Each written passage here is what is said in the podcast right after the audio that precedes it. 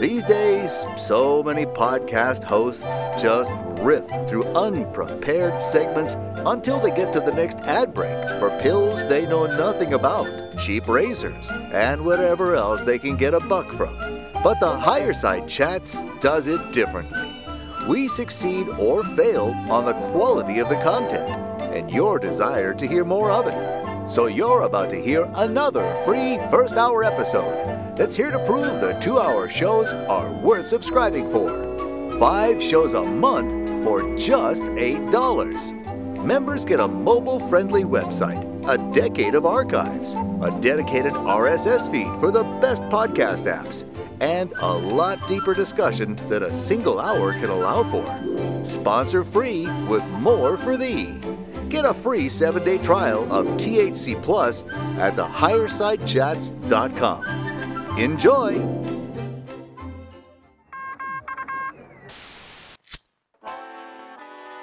In the 1930s, President Franklin Delano Roosevelt addressed the nation through a series of radio broadcasts known as the Fireside Chats. His aim was to reassure the common man that our society would recover from its troubled times. Well, we're far from 1930, and I deal with a different kind of fire.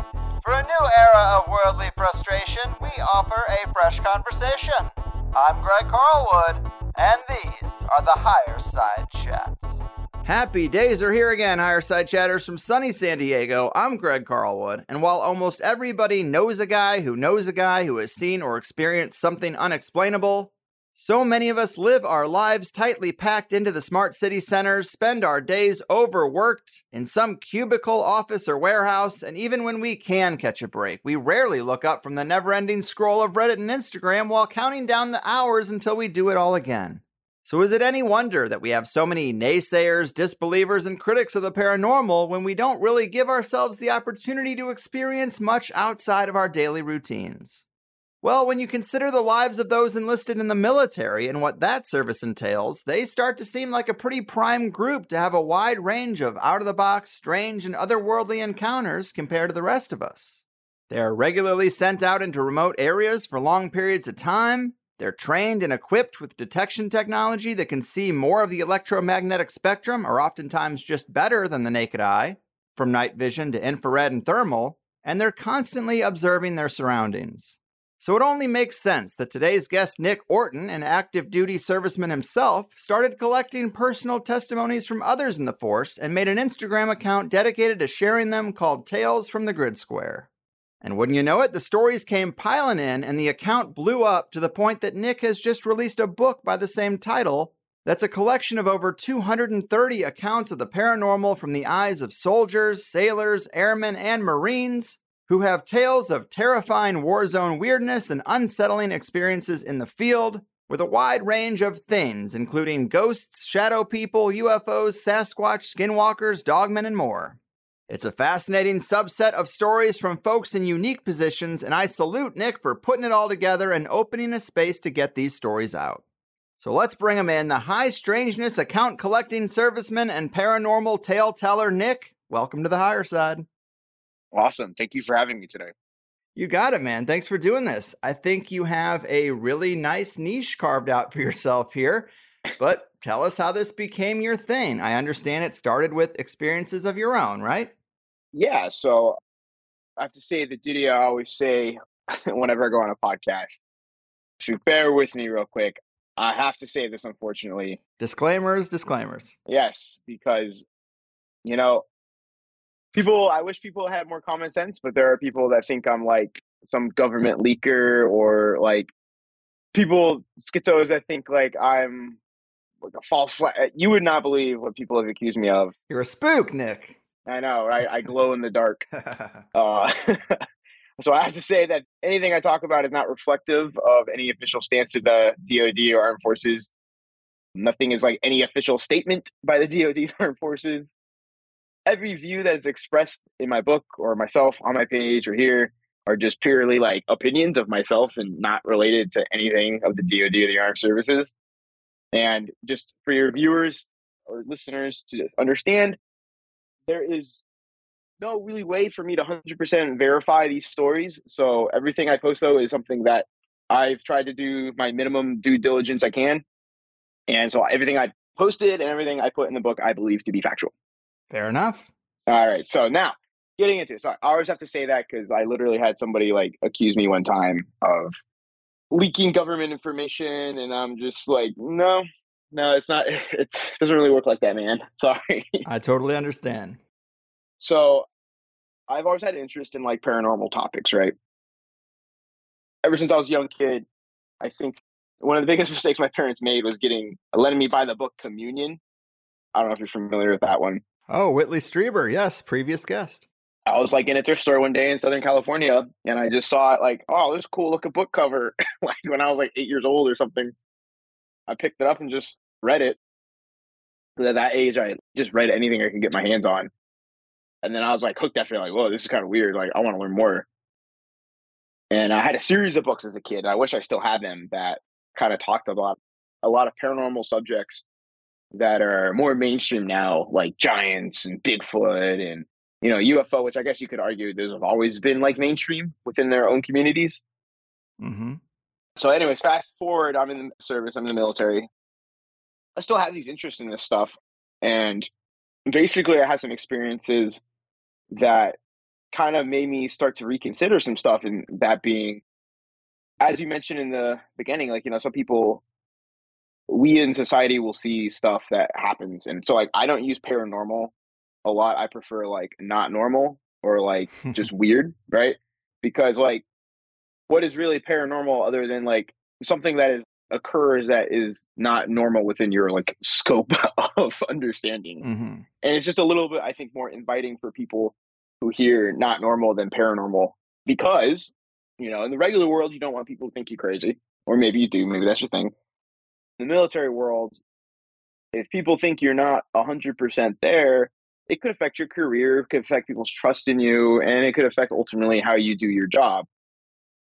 A lot of times, one thing I've talked to people about that may or may not know, when you hear accounts of like, oh yeah, my sergeant told me don't ever talk about this again, that's really not people trying to cover stuff up, in my opinion that's like people looking out for others like hey like don't let anyone hear you talk about this because they'll think you're crazy Mm-hmm. mm-hmm. you know you won't be able to progress if people think you're crazy so basically there are people that talk about this stuff and it's during like the times when no one else is listening if that makes sense so like late at night on staff duty or like on cq which is like a 24 hour duty you're bored and you start talking about stuff or like you know out in the field you're tired you're bored and then inevitably somebody has a spooky story or in like the smoke pits or something like that.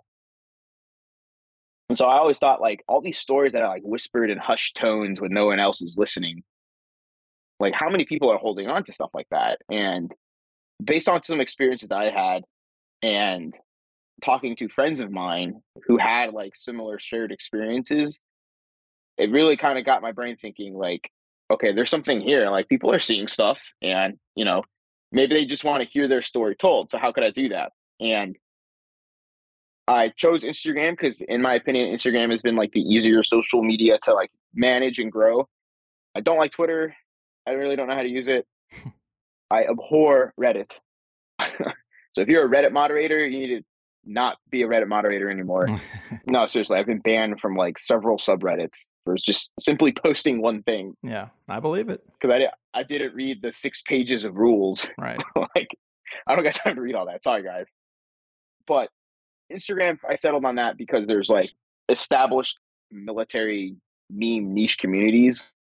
So I started there, and several of them helped me kind of build the page, get it going, like build the momentum for it. And once that started, it, it really just took off. I think I'm up to, I just checked this morning, I am up to 22K followers, which I mean, like for other pages, that's like nothing. But for me, that's in about a little over a year time. That's and pretty impressive growth, in my opinion. Yeah, it is. I posted 872 posts, and I haven't had an exact breakdown, but I do think it comes out to of those posts probably around 800 stories itself. and I have about let me look at my my notes because I do everything from my phone because I'm very much on a budget right now. I still have about 154 stories still to post, and I have, I think, like at least 20 in my inbox to transfer over. Damn, I love it. And you know, the capacity of Madison Square Garden is 20,000, so you're addressing quite a crowd. And just to give the listeners an overview of the range of experiences that people have come to you with, do you notice any patterns or commonalities or paranormal categories that seem to stick out from this ever growing data set? Oh, yeah. It's funny how you start picking up on the consistency of experience, I guess I'll call it that. How somebody sends a story, like say they're stationed at Pearl Harbor, right? Uh, and if your viewers didn't know, there's a famous ghost on Pearl Harbor that haunts the Arizona Memorial. And one person sends a story and it's like, I've seen this ghost. Here's the story. I post it, right? And then in the comments section, you see people that corroborate seeing the same thing. And then it starts like tying in even further. Like you look at other places and other bases and other experiences people have had overseas. And I really wish I had like a push pin, but it would like take me forever, like a map and push pin like by color, like different types of experiences so you could see what's going on. There are some bases that have a substantially higher amount of stories than others. Fort Polk being one of them, and Okinawa, Japan, which is not surprising because that has always been known as one of the most haunted postings in the U.S. military. Hmm. Yeah, Fort Polk gets a decent section in the book, and the term box witch comes up. What's the deal there? Is that just some legend, some catch all term for the general weirdness that goes on there? Yeah, so it depends who you talk to, and I have a good breakdown of this too on Wes Germer's Sasquatch Chronicles. So the box witch of Fort Polk, right? So for your viewers that don't know, so Fort Polk is in Louisiana, middle of nowhere, like any good army base in just a big wide open area of trees and swamps and fields, right? And so what Fort Polk's significant to the military is in addition to having like an active duty presence there, there is a massive, massive training area known as JRTC, Joint Readiness Training Center. And this is all like open source, so none of this is classified. So don't worry, I'm not spilling no secrets. Mm-hmm. so it's basically the Army has these places called CTCs, so they're basically command mission training centers, whatever like that. So they're basically like places where the army goes and plays war, if that makes sense. So they go through the whole motion of like deployment, prepping for deployment, deploying to these places, settling in, setting the stage, preparing for the battle. Then they go and to these areas and go fight a fake war against uh, us, more or less. Like we have supply our own opposing force. Mm-hmm. Geronimo, known as a G man, and there's different units like that at different places. There's three main big ones. One of them is in Fort Polk. So all the light infantry brigade divisions of the army send their people there to go through like 30 to 45 days of just absolute nightmare because it, it is.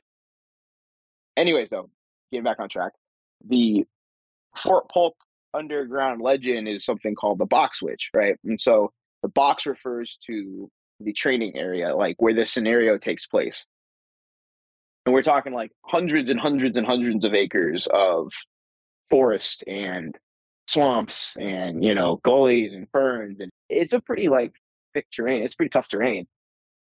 So within this box it depends who you talk to. The box witch is either an all-encompassing term for all the weird stuff that happens in there because it is a weird place. So anything we're talking from lights shadow people ghosts voices people that show up and disappear on NVGs, Sasquatch, Dogman stories, UFOs, anything, right? And that's like known as like, oh, you got visited by the box witch. The box witch struck again.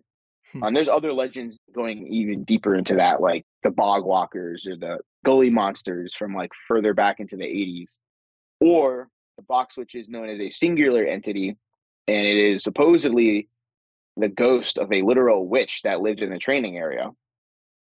And so, like most army bases that were set up, people you know lived in these places, and the army would typically buy people out and people would move or some places like they still live on the federal land in like areas you don't train. But anyways this one woman apparently lived out there and she was like a known witch of the area whatever qualifies as a witch in those times. And she refused to move. Eventually she did pass away of old age and then the family sold the land her surviving family and supposedly she haunts it now as a literal like ghost entity of some type. Very strange. And so, like, the legend goes for that side, you'll see a woman at night, you'll see a woman walking around in the woods, the stereotypical women in white kind of like scenario. Things will go missing from your gear, so she'll always take one of a pair. So, like, if you have two boots, she'll take one boot or one glove. And people claim it's not just people stealing each other's stuff out in the field, but it's the box witch coming to mess with you. so it's interesting, but like you said, I have a whole chapter in my book devoted to stories to Fort Polk, and I don't think I even posted all of them. Those are just, in my opinion, like some of the most recent, better ones. Right on. And I think I remember from your previous interviews that your experiences were at Fort Polk. Yeah. And just to give the quick summary, you were in a tent at night and pine cones started being thrown at your tent from the edge of the woods or just I guess you don't really know where from the darkness. From the darkness. Um, and then you're like, hey, this is like kind of what Sasquatch does in these reports.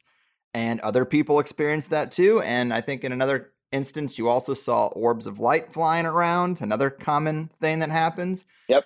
And those are, are interesting stories for sure. The thing that really gets me is giants. And a lot of people know the now famous Kandahar giant story where a group of soldiers in Afghanistan supposedly were sent out to look for another group of soldiers that went missing and they encountered this 12 to 15 foot red-headed six digit double row of teeth humanoid that emerged from a cave and attacked them they killed it, and the body was supposedly airlifted back to the squad's base by a helicopter and a net, and from there loaded onto an aircraft and taken away, never to be seen again, maybe sent to the Smithsonian basement, who knows. But apparently, the people involved had to sign NDAs, and this story got out on Coast to Coast, went viral. A lot of people like it. Well, as well known as that story is, you have one in the book that also seems to be a giant called the Giant of Kunar where a guy was surveying the area with thermal goggles, I believe. He saw something out there and then it stood up. And he's like, this is at least a 12 foot tall thing. And it freaked him out. And then later he heard the giant of Kandahar story and thought back to his time in Afghanistan. And a few things stuck out as, as strange. And I like this part. I had to copy this down where he says, for instance, the creature was described as having fire orange hair, and it reminded me of a tradition the locals in the area of my sighting would do. They would dye their hair a bright orange color and would even dye goats the same color. They never gave an explanation why. It seemed like every once in a while they would do this, and then all of a sudden, all the orange dyed goats would be gone, and the locals' hair would no longer be dyed orange. I assumed it was a cultural thing, but now it makes me wonder if it was some kind of gesture to the creature or the goats were sacrificed. And man, I like that. It really makes me think of the whole motif in the original King Kong, where the locals definitely yeah. seem to offer up things to the local beast. Uh, but that's pretty wild, man. That's one of my favorites in the book. Oh, yeah. No, that's definitely one of my favorite stories because it's funny. I tried to do some research into that and I really couldn't find a lot on the tradition. So there is some Islamic and Muslim traditions where they do dye their hair certain colors and dye goats certain colors for different holidays and periods in the Islamic faith. But I couldn't really find anything that orange. I spoke to a gentleman yesterday who served in the military who but I put an interesting story comparison to that. So apparently in the Quran, Muhammad is described in some instances as a giant man with fiery red hair, like he was a redhead. Hmm. So apparently, when this gentleman was deployed to Afghanistan, he would encounter Afghanis who would dye their hair orange to kind of like emulate the Prophet Muhammad, or alternatively, if like they had like a redhead or a ginger in their unit, the Afghanis, and he said also in Iraq as well, in some rural places, they would ask, "Are you Muslim?" They would ask him if he was from the bloodline of the Prophet Muhammad. because Muhammad was depicted with red hair. And so now then that got me thinking like that opens up a whole can of worms too. of, you know, the Genesis 6 conspiracy theory is like definitely a rabbit hole you can dive into. it is, it is. And so often we hear stories of giant skeletons, but it's pretty rare to hear stories of living giants. But a couple of these stories do seem to be from Afghanistan and that whole region. And it got me thinking wouldn't it be interesting if a subtext of the entire war, a subtext of sending troops to Afghanistan at all, was really to put them in this situation to snuff out one of these living giants? Because the elite do seem to have an interest in these sorts of things without really advertising it. And we've speculated with other guests about the Baghdad Museum that it was raided right away to get some of these antiquities so they could try to piece back this deep history uh, with whatever relics are available. I mean, you don't think it was because Saddam had a Stargate? I have heard that as well. I mean, that's a level 11. Let's turn up the dial. Uh, maybe Saddam yeah. had a Stargate. I can believe it. Saddam had a lot of stuff going on. Um, but yeah, no, the Giants is always something super interesting that I'm looking into. I uh, actually have a couple more stories that I've received, and I think I've only scratched the surface. I think a lot more people in Afghanistan have seen things that could be described as giant. And something I learned so I never deployed to Afghanistan, I've never fought in the war. But even talking to soldiers and even people that had lived in Afghanistan, you know, that had left during the war, it's an extremely rural place. A good place to kind of understand like some of these places are so remote they don't understand the rest of the world. They don't believe in it, if that makes sense. Hmm. A good episode to listen to that kind of says this is so Sasquatch Chronicles, I believe I'm 778. I think on 775 or 774, there's another gentleman who he fought in like the very beginning of the war. We moved into Afghanistan and he tells a story about how he went to a village in Afghanistan. And I won't spoil too much because he does a much better job of describing everything. But this place is so remote they thought the ocean was a myth. Holy shit. Right? They're so remote they don't have any technology or any any idea of or a very very very basic idea of what it is. When they see a plane flying overhead they call it an x because they have no other words to describe it. They didn't understand what it was and that's how rural some places are in afghanistan. There's places in afghanistan that even those people those rural afghanis who live very very close to the earth don't even go to because there's they can't reach it. These mountains and false peaks and valleys. And there's I want to get into it more and do a lot more research, but Afghanistan, Iraq, and the Islamic faith have some very interesting legends of the paranormal when it comes to like the jinn. I think there's a whole realm of paranormal topics to discuss that have like not even been scratched the surface because of the war and kind of the I guess negativity now that rightfully so surrounds some of that area, and you know, unrightfully so as well. Mm-hmm. One day, I hope I hope that I can kind of like dive into that and learn more because there's some truly, truly fascinating stuff that I've heard. Yes, I agree with you. And because your book is so varied and the stories are so vast and this is really cruising along we're 20 minutes in already. Give us a, a story that you find to be a favorite that is interesting for maybe a different category other than giants. Okay i'm just going to turn a page in here because there's a lot of good ones in the book yeah and i'll pick some also off my page too so if your listeners want to want to get like a good variety they're in for a treat. So you know what? I'm just going to go skip to my one of my favorite stories. So this gentleman is probably one of the most unique gentlemen I've ever spoken with. So he was in the Russian army because he's from Russia. When he turned 18, most men get conscripted right away for a quick term. So he was conscripted and basically sent to war right away. And he said that he had fought by the time he had left the Russia and came to the United States and immigrated over.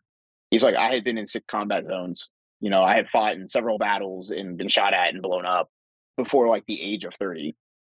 And like awesome guy to speak with. If you want to hear more stories about him and his war stories, you listeners should definitely check out Battles and Beers on Instagram. He also has a book called What the War Did to Us, where he basically I copied him kind of like his idea of to put the stories that he collected on his website to in printed form to preserve them. Because ultimately this is like for your listeners, this whole goal of my project is to in my own really weird way give veterans a way to voice their stories they otherwise wouldn't tell. Yeah, it's cathartic to get those stories out rather than hold them tight to the chest. Yeah, and, and I found that most people just want to tell their story, and I so everything on my page is anonymous. I don't do any any names or anything like that unless specifically requested to. It's a way for people to get stuff like, hey, get it off your chest. Tell me the story. I'll post it so you can see like there's other people, and maybe there is an answer for what you saw. Maybe there is a reasonable explanation, mistaken identity, whatever. Like, let's find out and you can feel at ease and you can feel heard, not have to deal with any repercussion of someone pointing at you and being like weirdo, crazy, or anything like that. Agreed. So sorry, got sidetracked there. uh, but this gentleman, he sent this story, and this is one of the more fascinating ones for me. So part of his conscription, he was in the VDV, which is the Russian paratroopers. And this was when he was doing a training exercise in Mongolia with the Mongolian and Kazakhstani army. Okay. I was pretty much walking around the desert for months and months, wondering when I was going to die of heat stroke. There was a point where our groups were walking around these pumice sandstone hills. If you don't know, pumice is a very porous stone with natural big holes coming through. And after time, these holes get big enough to fit a small man or large dog through. I was on night watch behind a Kord machine gun, which is a Kord machine gun is just the Russian equivalent very big Russian equivalent of like the American 50 caliber machine gun. We had these giant thermals and IR infrared sights attached to them. I was scanning the terrain and more or less sleeping when I see what appears to be a thermal image resembling one of those inflatable tube men. You know, the kind that you see at used cars dealerships in the US. It's about 100 meters out on the slope of a hill. I blink and close my eyes. When I open them, it's still there, and I see this thing moving side to side like one of those inflatable tube men, but with no arms. I turn on the floodlight attached to the machine gun, and I saw for a split second this massive fucking caterpillar. It's about the size of a horse. It's poking out of one of these large holes in the pumice, and it slinks back down after I shine a light on it. I remember in vivid detail what this thing looked like. It was the same amber color as a cockroach, and I counted eight limbs from what I saw. I can only guess that it was maybe a quarter of the full length of the thing sticking out of the hole. Its face looked exactly like a wood grub. I shouted in legit surprise when I hear something behind me. I turn around and it's a Kazakh soldier that had been watching me. He promptly explained that I had seen a Mongolian death worm. It was like something you always see out there.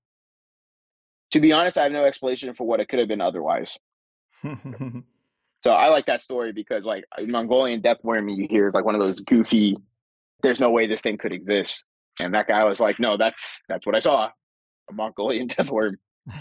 Yes, I love that one as well. As soon as you said Russian soldier, I knew it was coming. And man, you jumped right into the deep end of the pool with one of the most unique stories in the book. And when you spoke about how remote some of these areas can be, who knows what's really out there? Yeah, who really knows? I mean, they're discovering stuff all day. You know, and I'm a big Sasquatch believer. I think that something Bigfoot exists, right? Mm-hmm. Like they thought gorillas were a myth too. Well, Highland gorilla was a myth. No, there's no apes up there. There's no monkeys in those mountains. And Lord behold, there's these elusive apes that don't like people were incredibly hard to find and eventually found one day. Mm-hmm. You know, another one of my favorite types of stories that's in the book, and I actually have uh, one bookmarked here, is stories of people just riding along in a, a Humvee or some kind of vehicle covered at night in a remote area and something big just jumps onto the vehicle like they can tell from the inside that something jumped onto the outside and then as soon as it came it leaves and there's no real sighting of it. And here's and here's an example. On page 24 you have one called something big. Guard shift 0100, myself and another private staring into the dark abyss of the Kunar River Valley below. The glow of NVGs reflecting on our eye is our only light. Our shack is 8 by 8 made of plywood, barely strong enough to hold the anti mortar single sandbag layer on the roof. Metallica quietly plays on the speaker. I guess this is just a, a little shack, not necessarily something moving, but he says, Many sightings of large creatures had happened in the mountains, some even taller than us, always through thermals and always far, far away and blurry. Tonight was different. Something big jumped on the side of our guard shack and latched on with its claws. It climbed to our roof as a large cat would, right up a vertical face. There was some creaking from the added weight. It jumped down into the darkness and was not seen again. Now, that could be an animal, but it definitely is creepy. Yeah, and so like I did some research. There are like indigenous big cats to Afghanistan. They're like snow leopards. They're also like extremely rare and like live in the mountains. Going back to Afghanistan, there's other animals there too, like hyenas and stuff like that. And so like I try to help people that submit, like, well, what do you think? Do you think you saw this? And they're like, no, that's not what I saw. And I like that. I get a lot of these, like the gentleman who sent the story, and there had been sightings of other creatures and things that were bigger than us and then just elaborates on that after i asked so i do think there was a lot of stuff but it's like a quote that i like that i picked up was nothing beats the terror in the moment that you pass off mm-hmm. and there's guys out in afghanistan and iraq and i you know for your viewers i know there's this oh somebody told them to be quiet they signed ndas it's honestly as simple as hey, that's really weird, but I really got to focus on watching this area so somebody doesn't shoot at us. And like they see something weird and then they're snapped back into like doing their job and doing their focus. And then it's only later that it comes back like, wow, that was actually really weird. Yeah. And the the ones that are about some kind of creature are the ones that probably intrigue me most. I have another one here I took a note about. I just wrote strange beast, multiple witnesses, must read. It's called The Border. You know, I read this book in a couple of days and they all kind of bleed together, but some definitely stuck out and I had to write them down. But this one says, currently assigned to the border mission where I have seen what I believe to be a skinwalker. It was night with perfect illumination, and we were under NVGs, I guess night vision goggles. The military terms, you know, sometimes I got to look these things up. Yes. But my team and I first sighted what appeared to be a black cat 60 meters from our position. It was walking away from us, and being of no immediate concern, we ignored it. It's about 100 meters away when we go back to scanning our sectors. My buddy is scanning behind me when he tells me, dude, this cat grew. I turn and shit you not, it was a hog. I'd say it's about 50 or 80 pounds max, so decent size. Maybe it scared away the cat, but now there was a hog where we last saw the cat. It stays away from us, not making any noise, just rooting around. So we were joking around about dropping it when it starts walking in circle patterns, slowly making its way towards us. We decide to approach it. It turns as we come around and walks a straight line away from us. We get a good look at the tracks, which match that of a hog, but the tracks were super deep. The ground is solid dirt, and these were about three and a half inches deep, so that's strange. We chamber rounds and are ready for anything when it stops about 25 meters in front of us in the shadow of a tree. We slow our walk and take another few steps toward it. At this point, we feel something off, kind of a bad vibe. We stop using night vision goggles and we white light it. It stands up on its hind legs and stands at my height. It was about six feet tall when standing up, eyes level with mine, didn't make a sound. We run, but when we look back, it's vanished. We book it back to the Humvees and climb on top. When we returned, our guys were confused and asked what had happened. They didn't believe us, but we warned the next shift to keep their eyes open. My driver and I considered emptying our mags into it, but we're on the border and wouldn't want to deal with the paperwork and questioning for firing rounds at something barely anyone believes in. We said the Lord's Prayer and for the rest of the shift sat on top of the Humvees. First time I've been scared in a while. Yeah.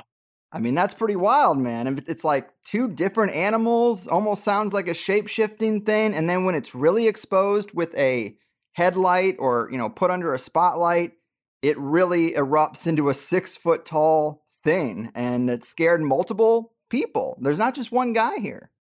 Right. So the border mission, whatever your stance is on it, right? A lot of those people there have seen some weird stuff. Just talking before the border mission, the Rio Grande River and the border with Mexico and the United States is some interesting kind of spooky territory. There's a lot of legends down there of like La Llorona, things people see in the desert, monsters, shadow people, Chupacabra. Chupacabra. There's some freaky stuff down there. But yeah, this guy, he sent it into me. And it was like, you know, uh, one of those most of the times, like out of the blue, I have a story for you. This is it. He was like, I believe whatever I saw wasn't just a regular cat or a boar, it was a skinwalker, which is also funny in itself. You know, the skinwalkers are like kind of like a meme at this point. Mm-hmm. Honestly, like if you go listen to like all these stories of skinwalkers, they don't really fit the MO of what is defined in the Navajo culture as like a skinwalker. We hear all these scary stories about like people seeing like these weird animals and shapeshifter things, right? And I always think like maybe they're not skinwalkers. Maybe we just refer to them as skinwalkers, right? And it's really something else, some shape shifting thing out there that is like maybe stalking humans, hunting humans, right? I was on the Uncomfortable podcast and we brought up this point together. Think about the woman in white story. How many times have you heard of a story about a woman in white? A good amount. Good amount, right? How many of those stories are like, if you see the woman in the white in the lake, don't go near her. She'll lead you to your doom. If you see the woman in white, walk away because something bad will happen to you, right? Or you'll disappear. Right, like a siren. Yeah. What if that's not a ghost? What if there is a shape shifting thing out there that is hunting humans, right? Mm-hmm. I thought that was a kind of interesting thing to put up. The missing 411 cases always fascinate me, right? Yes, I was going to bring that up because my impression, based on some conversations I've had with researchers, is that there seems to be conditions where the Earth creates plasmas, and these plasmas seem to be able to be vessels for consciousness the same way a human body could be. And they seem to shapeshift, and guys like John Keel and Carl Jung, who studied these paranormal experiences, they'd say there's some interplay between the experiencer and what's going on in their subconscious and what they expect to see. That's why some people see Marian apparitions or they see a cross or whatever their kind of religious predispositions might be, they see those things. Or if they're into sci fi, they might see the little green men. Or if they're into Irish folklore, they might see fairies. And whatever they're seeing, it's a plasma that can shapeshift into something based on reading the mind of the observer or something like that. And it's very strange, but I totally believe that might be what's behind the missing 411 stuff and just why sightings are so varied. But it's it's really tough to say. I mean, you've seen orbs in the sky. If someone told you that was a sentient floating plasma, I mean, what would you say? Did it seem like that? Was it at a very far distance or or or what? Somebody told me there's sentient floating plasma that can shapeshift into whatever my mind is thinking about. I don't necessarily count that as like, oh yeah, Bigfoot or whatever doesn't exist. that in itself is, you know, very weird. Right. And if it's something that's more advanced than us or smarter than us, it can run circles around our logic. And we're still denying that it even exists and it's out there hunting people in the national parks. Yeah, I don't know. It's an interesting concept to think about. um, you know, I spoke with another gentleman on a podcast. This goes into like one of my favorite points to make. You know, a lot of people just hand wave stuff as like science can explain it. Yeah, sure, science can explain it, but that inevitably doesn't mean it's freaking weird. You know, like that example right there, like everything people are seeing is just sentient balls of plasma that hunt people. like that's supposed to make it all better and explain things away. Which goes to like my favorite point. Like another story, I just spoke with a gentleman we were talking about how there's this mind people have reported hearing voices in and like what they attributed to being the ghosts of the past. And so the prevalent theory that a group of scientists came up with, and the mine was what the minerals extracted were used for recording tapes in the very early stages of making tape recorders. And so what had happened was the voices of people working in the mines and the noise of working in the mines had embedded itself into the minerals. And Wow. when lightning would strike the mine, the electrical discharge of the lightning would cause these voices, this recording in the rock to sound, and that's how people were hearing voices. Right. and so, like, right then and there, you'd have people like, see, ghosts don't exist, blah, blah, blah. Like, you know, there's a natural explanation for everything. Yeah. But you don't find it weird that the stone is literally holding on to the voices of the past and the lightning is the thing playing it? That's not like a oh we figured it out kind of question like that is incredibly fascinating and amazing right? Yeah yeah it's not a ghost story but it doesn't mean there aren't other ghost stories and it itself is very interesting. Yeah you threw away the can of worms and opened up another one what and one of my favorite things to say are what are the implications of this? Like mm-hmm. let's think about this for a second. So that goes to like one of my more favorite things of how i view things like so occam's razor right? So like there are probably natural explanations for what people are seeing right? And there's a lot of ones that are like simple you know misidentification whatever.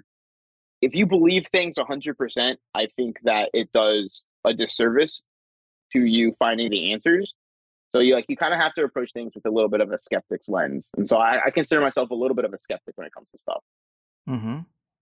But on the opposite side of that, Occam's razor, right? So Occam's razor is the simplest solution is usually the right answer. Right. So people like will use that, oh, well, the simplest solution is, you know, it's fake or it's not real. Well, no, sometimes honestly, the simplest answer is you don't know what it is. It's not normal it's unexplained right now, right? And I think that scares a lot of people because even if there is a natural answer, they kind of hand wave it as like, oh, it's fake, right? Well, instead of trying to find it out, because I think the thing that scares intellectuals and academics and people the most, or you know, so-called intellectuals the most, is you know things that they can't explain, right? Because that makes them uncomfortable. Because now you have to accept you don't know everything. And when you accept you don't know everything, that's when people get really scared. It's true. It's true. But on the flip side of that, you can't believe everything either that comes across your desk 100% without a skeptic's lens because it does you a disservice. Because I will tell you, I've been down the rabbit hole of looking at some of these, like, I guess TikTok is the thing now where a lot of paranormal stuff's on mm-hmm. of like so-called military stories, and I could tell you I could listen to it in the story, and I'm like, this is all fake. This is fan fiction, man. Like, I'm sorry. all the details are wrong. All the verbiage is wrong. These don't sound like soldiers talking or people talking. Very interesting because I don't trust, you know, whenever there's an official narrative going out about really anything, but UFOs in particular, sure, let's call them UAPs or whatever. But when there's stories in the New York Times and then CNN's covering it and it involves senators, I'm like, I think you're trying to steer this in a certain direction that isn't necessarily just the genuine raw reality. And to hear you say that, being experienced in the military, it's refreshing because I, I kind of have that same impression where I don't really trust the official word on that. And some of these people seem like they may be playing a role of a whistleblower and not necessarily a whistleblower. And you know what? There are decisions and stuff going on behind the scenes that are just above you and me. I do find it fascinating that they're coming out and releasing like official statements on this stuff. And so I think it's either A, aliens, alien crafts, extraterrestrial craft that are coming to this earth or whatever, or just something that is not man made. Let's just cap it at that, not man made. B, it's tech from one of our adversaries that is being used against us, which this is just my opinion. If our foreign adversaries had tech like that to use against us, they would be like throwing it in our face, in my opinion. Mm-hmm. Right. Because that's the arms race. That's, you know, I think that then the third one is I think it could be us, right? Again, just my opinion. I think we do have technology that makes the science is looks like science fiction behind it. You know, if you showed a man in the 1800s a P51 Mustang, he would think that's fake. There's mm-hmm. no way mm-hmm. that could be real. There's no way that thing could work. It's true. You know, and you look at technology through the ages, like drones were being used in World War II. It was hilarious to think about. Yeah, I mean, so if your take is that it's either aliens or humans, I mean, it's hard to be wrong when you're covering the spread that wide. True. I'm just giving you a hard time. But Yeah, I I wanted to try to fit in a couple more stories into this first hour. This one I got to throw out there because I love underground stuff and caves, and it comes up a little bit in the book. Not a major theme, but it is there. So, this one, you mentioned Okinawa is one of these hotbeds, and here we go Odo Beach, Okinawa. My buddy and I were exploring this place near Odo Beach. It's on the southern tip of the island. We saw this large cave open to the elements with a central pillar in the middle. There wasn't much to see. We went in on the right side and exited on the left. As we were leaving, I noticed a small opening into another cave. It was a tight fit, but we thought we could make it through. I led the way, shining my flashlight down the tunnel into this second cave. We were still a bit away from the exit when I noticed that it looked like someone had been living there at one point in time. There were clothes, beddings, and small furniture in this cave. We decided to leave. We were crawling towards the exit of the tunnel towards this chamber when I heard something scurrying across the cave's floor in front of me. I shined my light towards the chamber again and saw a small humanoid figure run across the beam. I thought my imagination was getting the better of me, so we kept going. Then it ran across my light beam again, in the direction that it first ran from. I happened to shine my light towards this chamber again. I saw a small humanoid crouching at the tunnel's exit in front of me.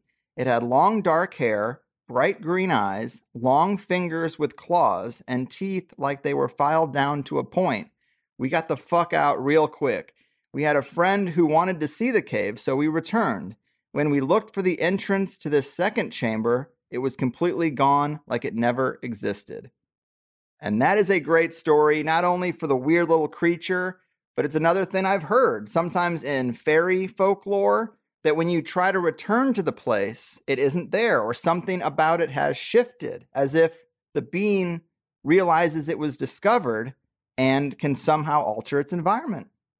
Yeah, you know, he's probably like, "What are you doing in my house? I have to move now." yeah, that's a weird one. It defies category, which are sometimes my favorite stories. So I looked it up. my research and looking up is like a quick browse to Wikipedia while while I have a second in my my life, and so it kind of fits the description and the not mo, but like how the kappa is the word I'm getting at. The kappa or kappa, I think, is like a Japanese legend of, and it's literally described as a literal looks like a frog human thing that lives in marshes, lakes, caves, and on the beach. Hmm. And I'm pretty sure that's what he saw was a kappa.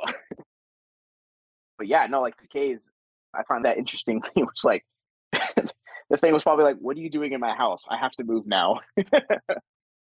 Like I, I forgot to close the front door, and this is what happened. it's a wild one and it's it's hard to f- find i mean it seems like you did seek out some kind of mythological being that fits the description. That's also kind of a funny thing about this is so many cultures do have these stories and they have names and descriptions for some being.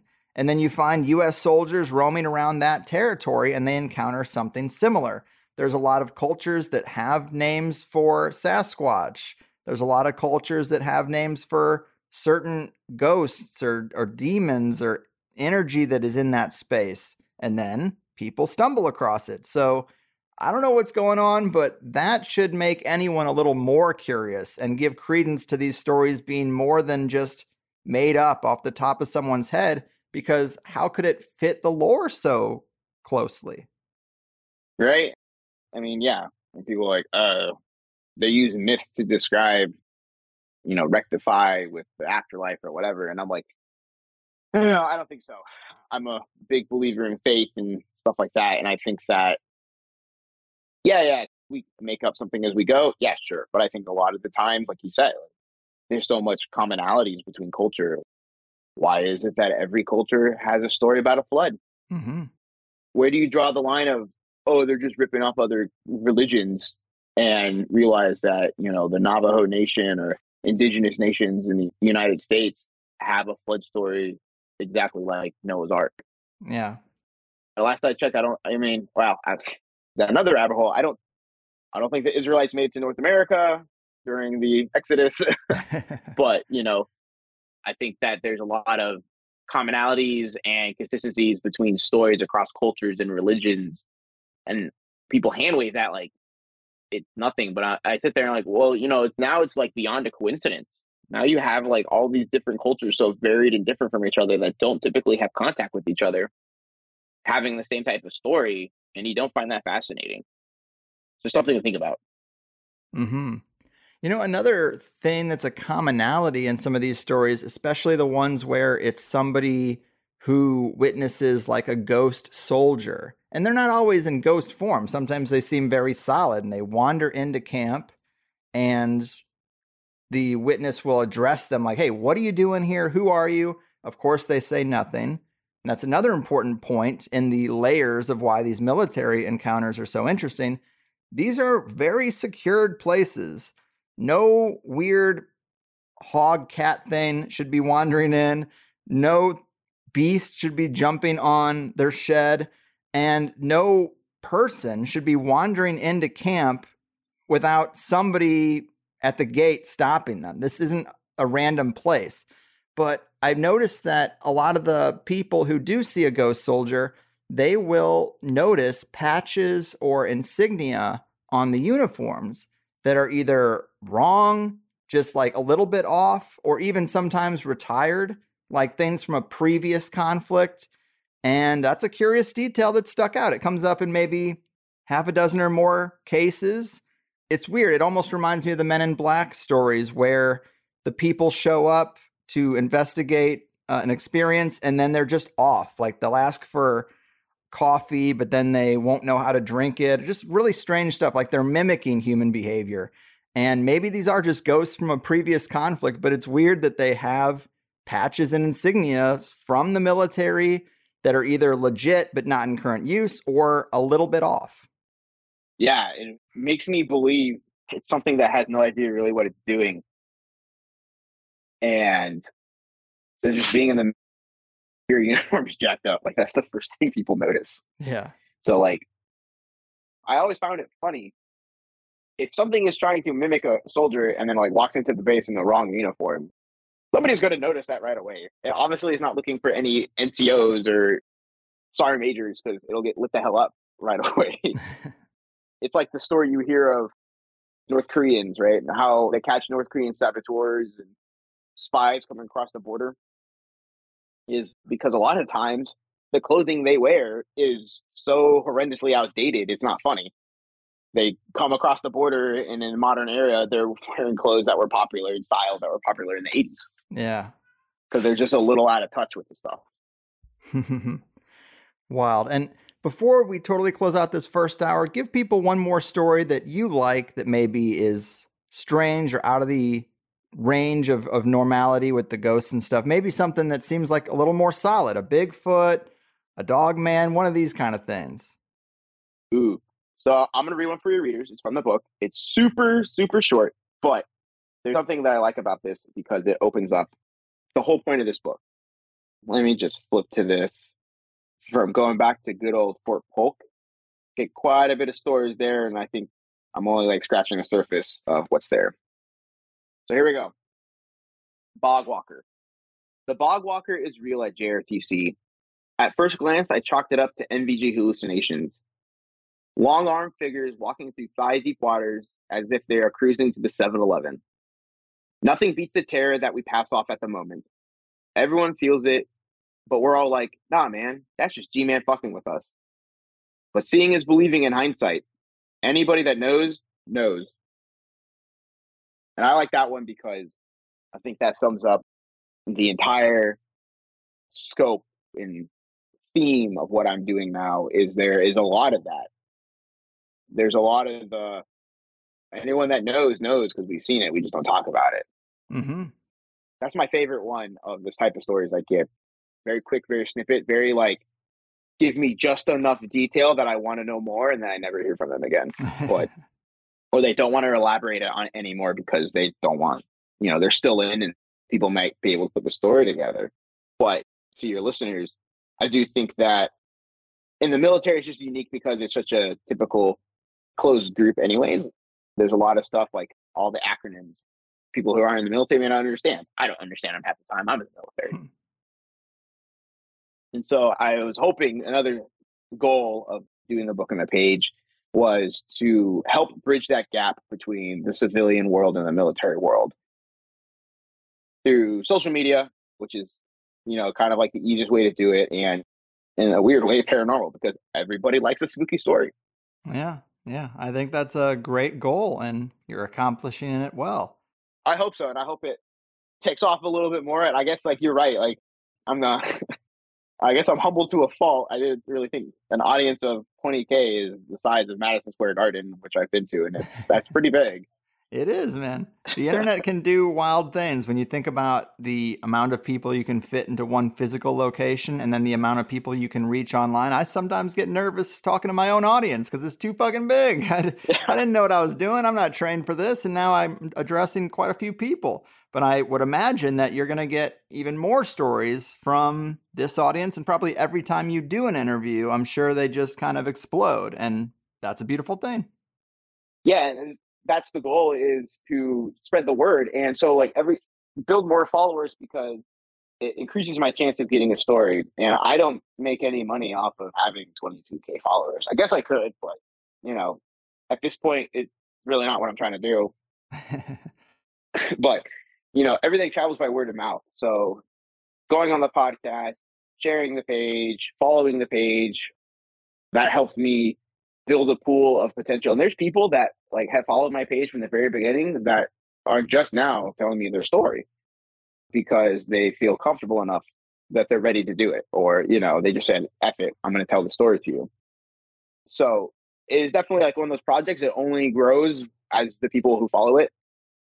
And that's what makes it kind of cool is I get to I've talked to thousands of people at this point and had conversations and it still kind of blows my mind it's become it's most definitely become my hobby my outside of work besides being a dad and you know active duty military it's definitely like taken over i haven't played xbox in forever but you know what it's productive well, I think also when people feel like they're not alone, that helps them to tell a story. They're like, oh, you know, I guess uh, I've read a couple dozen accounts of something that was like what I saw. I'll throw my hat in the ring and admit it and bring it out of the reserves.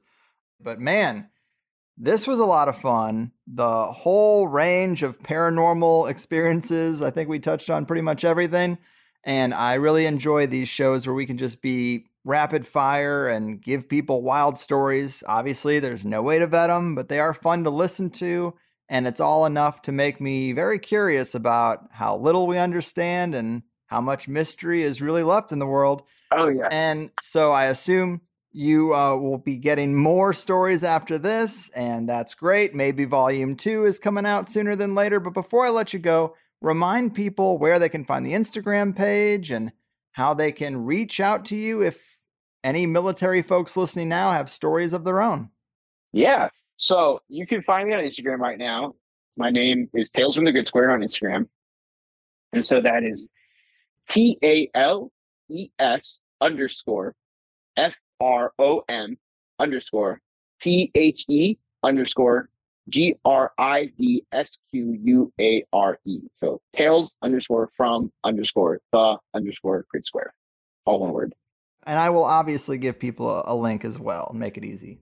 Oh, no worries. And for the book, if you want to search for the book and not wait for the link, the book is available on Amazon. So I wish I had a cooler story why, but if you search for the book right now on Amazon, it's not going to pop up. No, they're not censoring me, but because I've done everything myself, I'm a one man show, self published and edited, done all the legwork for the book, except for the cover. Excellent artists who I credit in the book so you need to search Tales from the Grid Square and then filter by all books, and then I should pop up, or you just search directly from the Kindle store, and I should be right there. Awesome. Man, yes, it is an impressive feat for one person. I really enjoyed all the stories, having over 230 in one book. It's a nice addition to the weird stuff shelf. So, thanks for everything you do, and thanks for spending some time with me. Super interesting. And keep it up, man. Take care out there. No, thank you very much for having me on the show. I really enjoyed it. There we have it, guys. Nick Orton. What a good show to have on deck for the 4th of July. I actually had no idea it was going to work out that way. This is just the last interview I recorded before going off to Austin, and I just wanted to make sure I had enough in case I ran into trouble on the road or something. And then I started to think about how well it meshed with the holiday on deck, and it's just a nice little happy accident. Like when psychedelic Mormonism lined up with Easter. but Nick was having a little trouble with my preferred recording platform, so we had to use Skype, and its quality is only going to be so good. We had so many internet breakups too, but most of them were pretty seamlessly edited out. And content wise, so many people told me that they liked the Tony Merkel episode that I thought Nick's work would be a good compliment in terms of just a bunch of rapid fire, strange stories. Respect to Nick for finding his niche with this.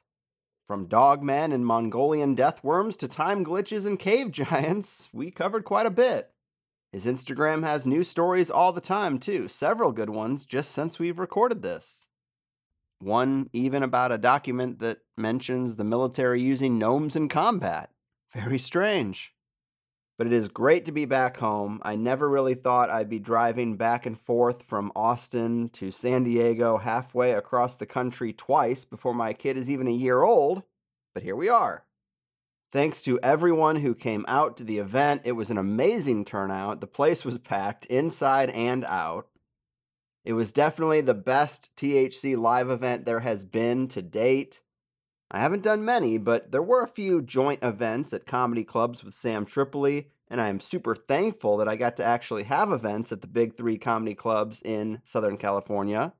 Pretty amazing bucket list item for me. Of course, it's just a regular old Tuesday for Sam, but I value those events very much. Although we had Eddie Bravo at two of them and Gino from Compound Media at another one, and those dudes are just so loud that it's hard for me to really get a word in.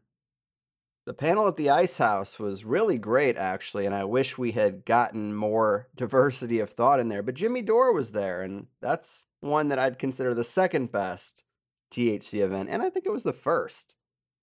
But anyway, grateful for those events, but this one was way more what I think THC fans want. Just a good hang, drinking a little drink, smoking a little smoke, and basically a live podcast with Gordon.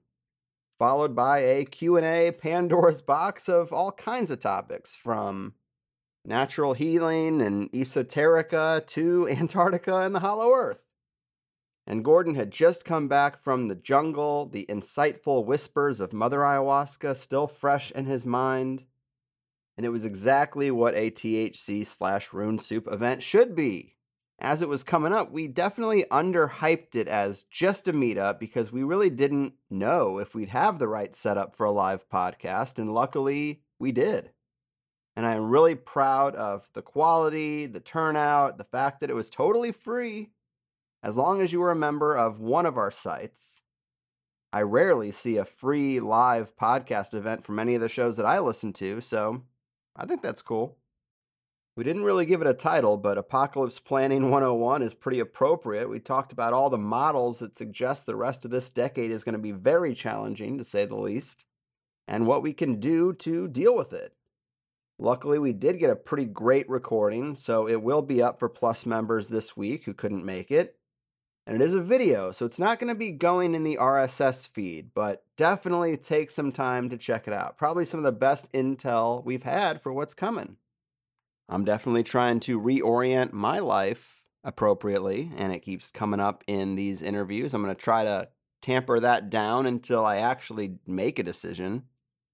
But I would suspect a lot of you guys are thinking along similar lines. And episodes like this one today are always fun, and it's good to get out of the same old lanes as everyone else. But this Austin event really did make me feel like we have to get some guests on to break down different aspects of the kind of things we talked about while there's still time for people to methodically consider how and where they want to step into the next chapter. As Gordon said, it's not grim or dire, but it is stark. It is to be taken seriously, but we came here for this, right?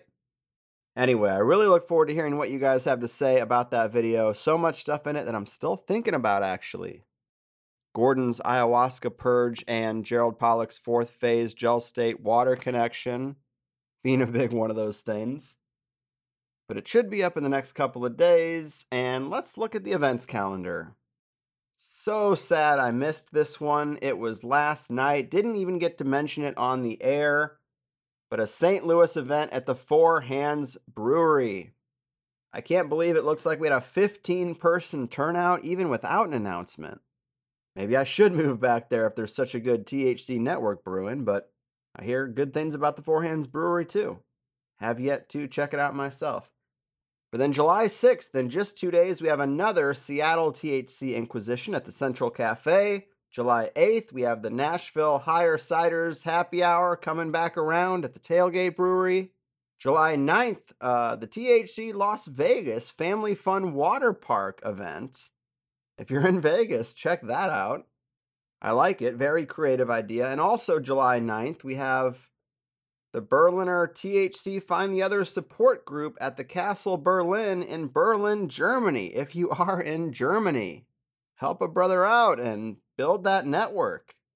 It's a big city. Surely we got some listeners there. But that's great. Lots of events in just the first 10 days of the month. People are finding other people, and it's a beautiful thing. When so many people are blissfully ignorant of the challenges ahead, it behooves us to form the right relationships now. I am honored to actually play a little part in that. But hop onto the calendar and check out the other upcoming events or make your own. Of course, today's show is really great in the second hour, like every episode, and Nick even put some special attention into making sure our second hour had some great stories I very much appreciate him doing that. Of course, it's usually like the first hour is for the guests' promotion and the second hour is to keep us alive. But to have him put that thought in was very considerate. There were a couple in particular that I really liked, and if you know, then you know. If you don't, sign up for the Higher Side Chats Plus at thehighersidechats.com. You can get the seven day free trial and check it out for yourself.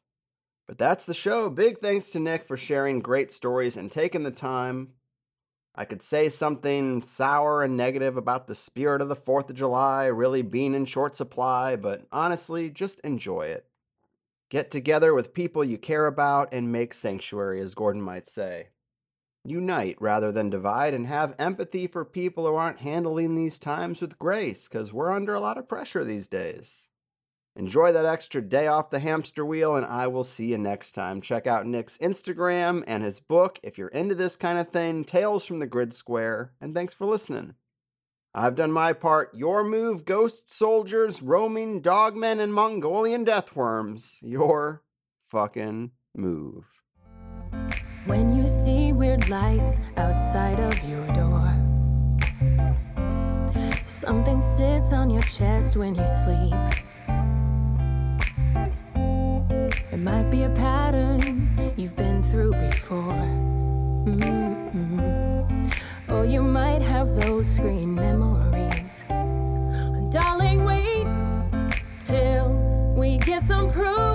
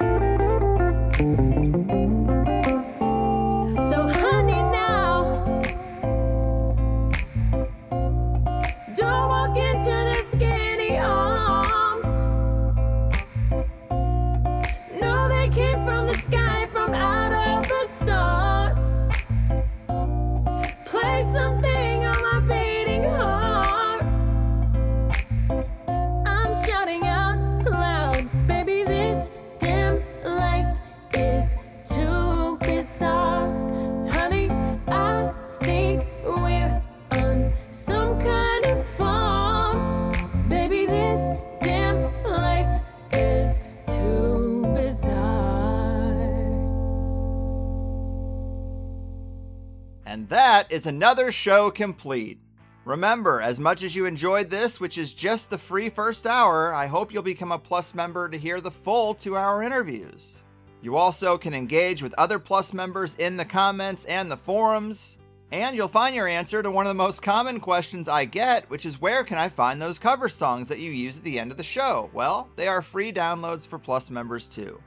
And without Plus members, I can't hire the occasional musician to bring these odd cover song ideas to fruition. Plus members are how I'm able to do what I do without ads and without the big machine being on my back.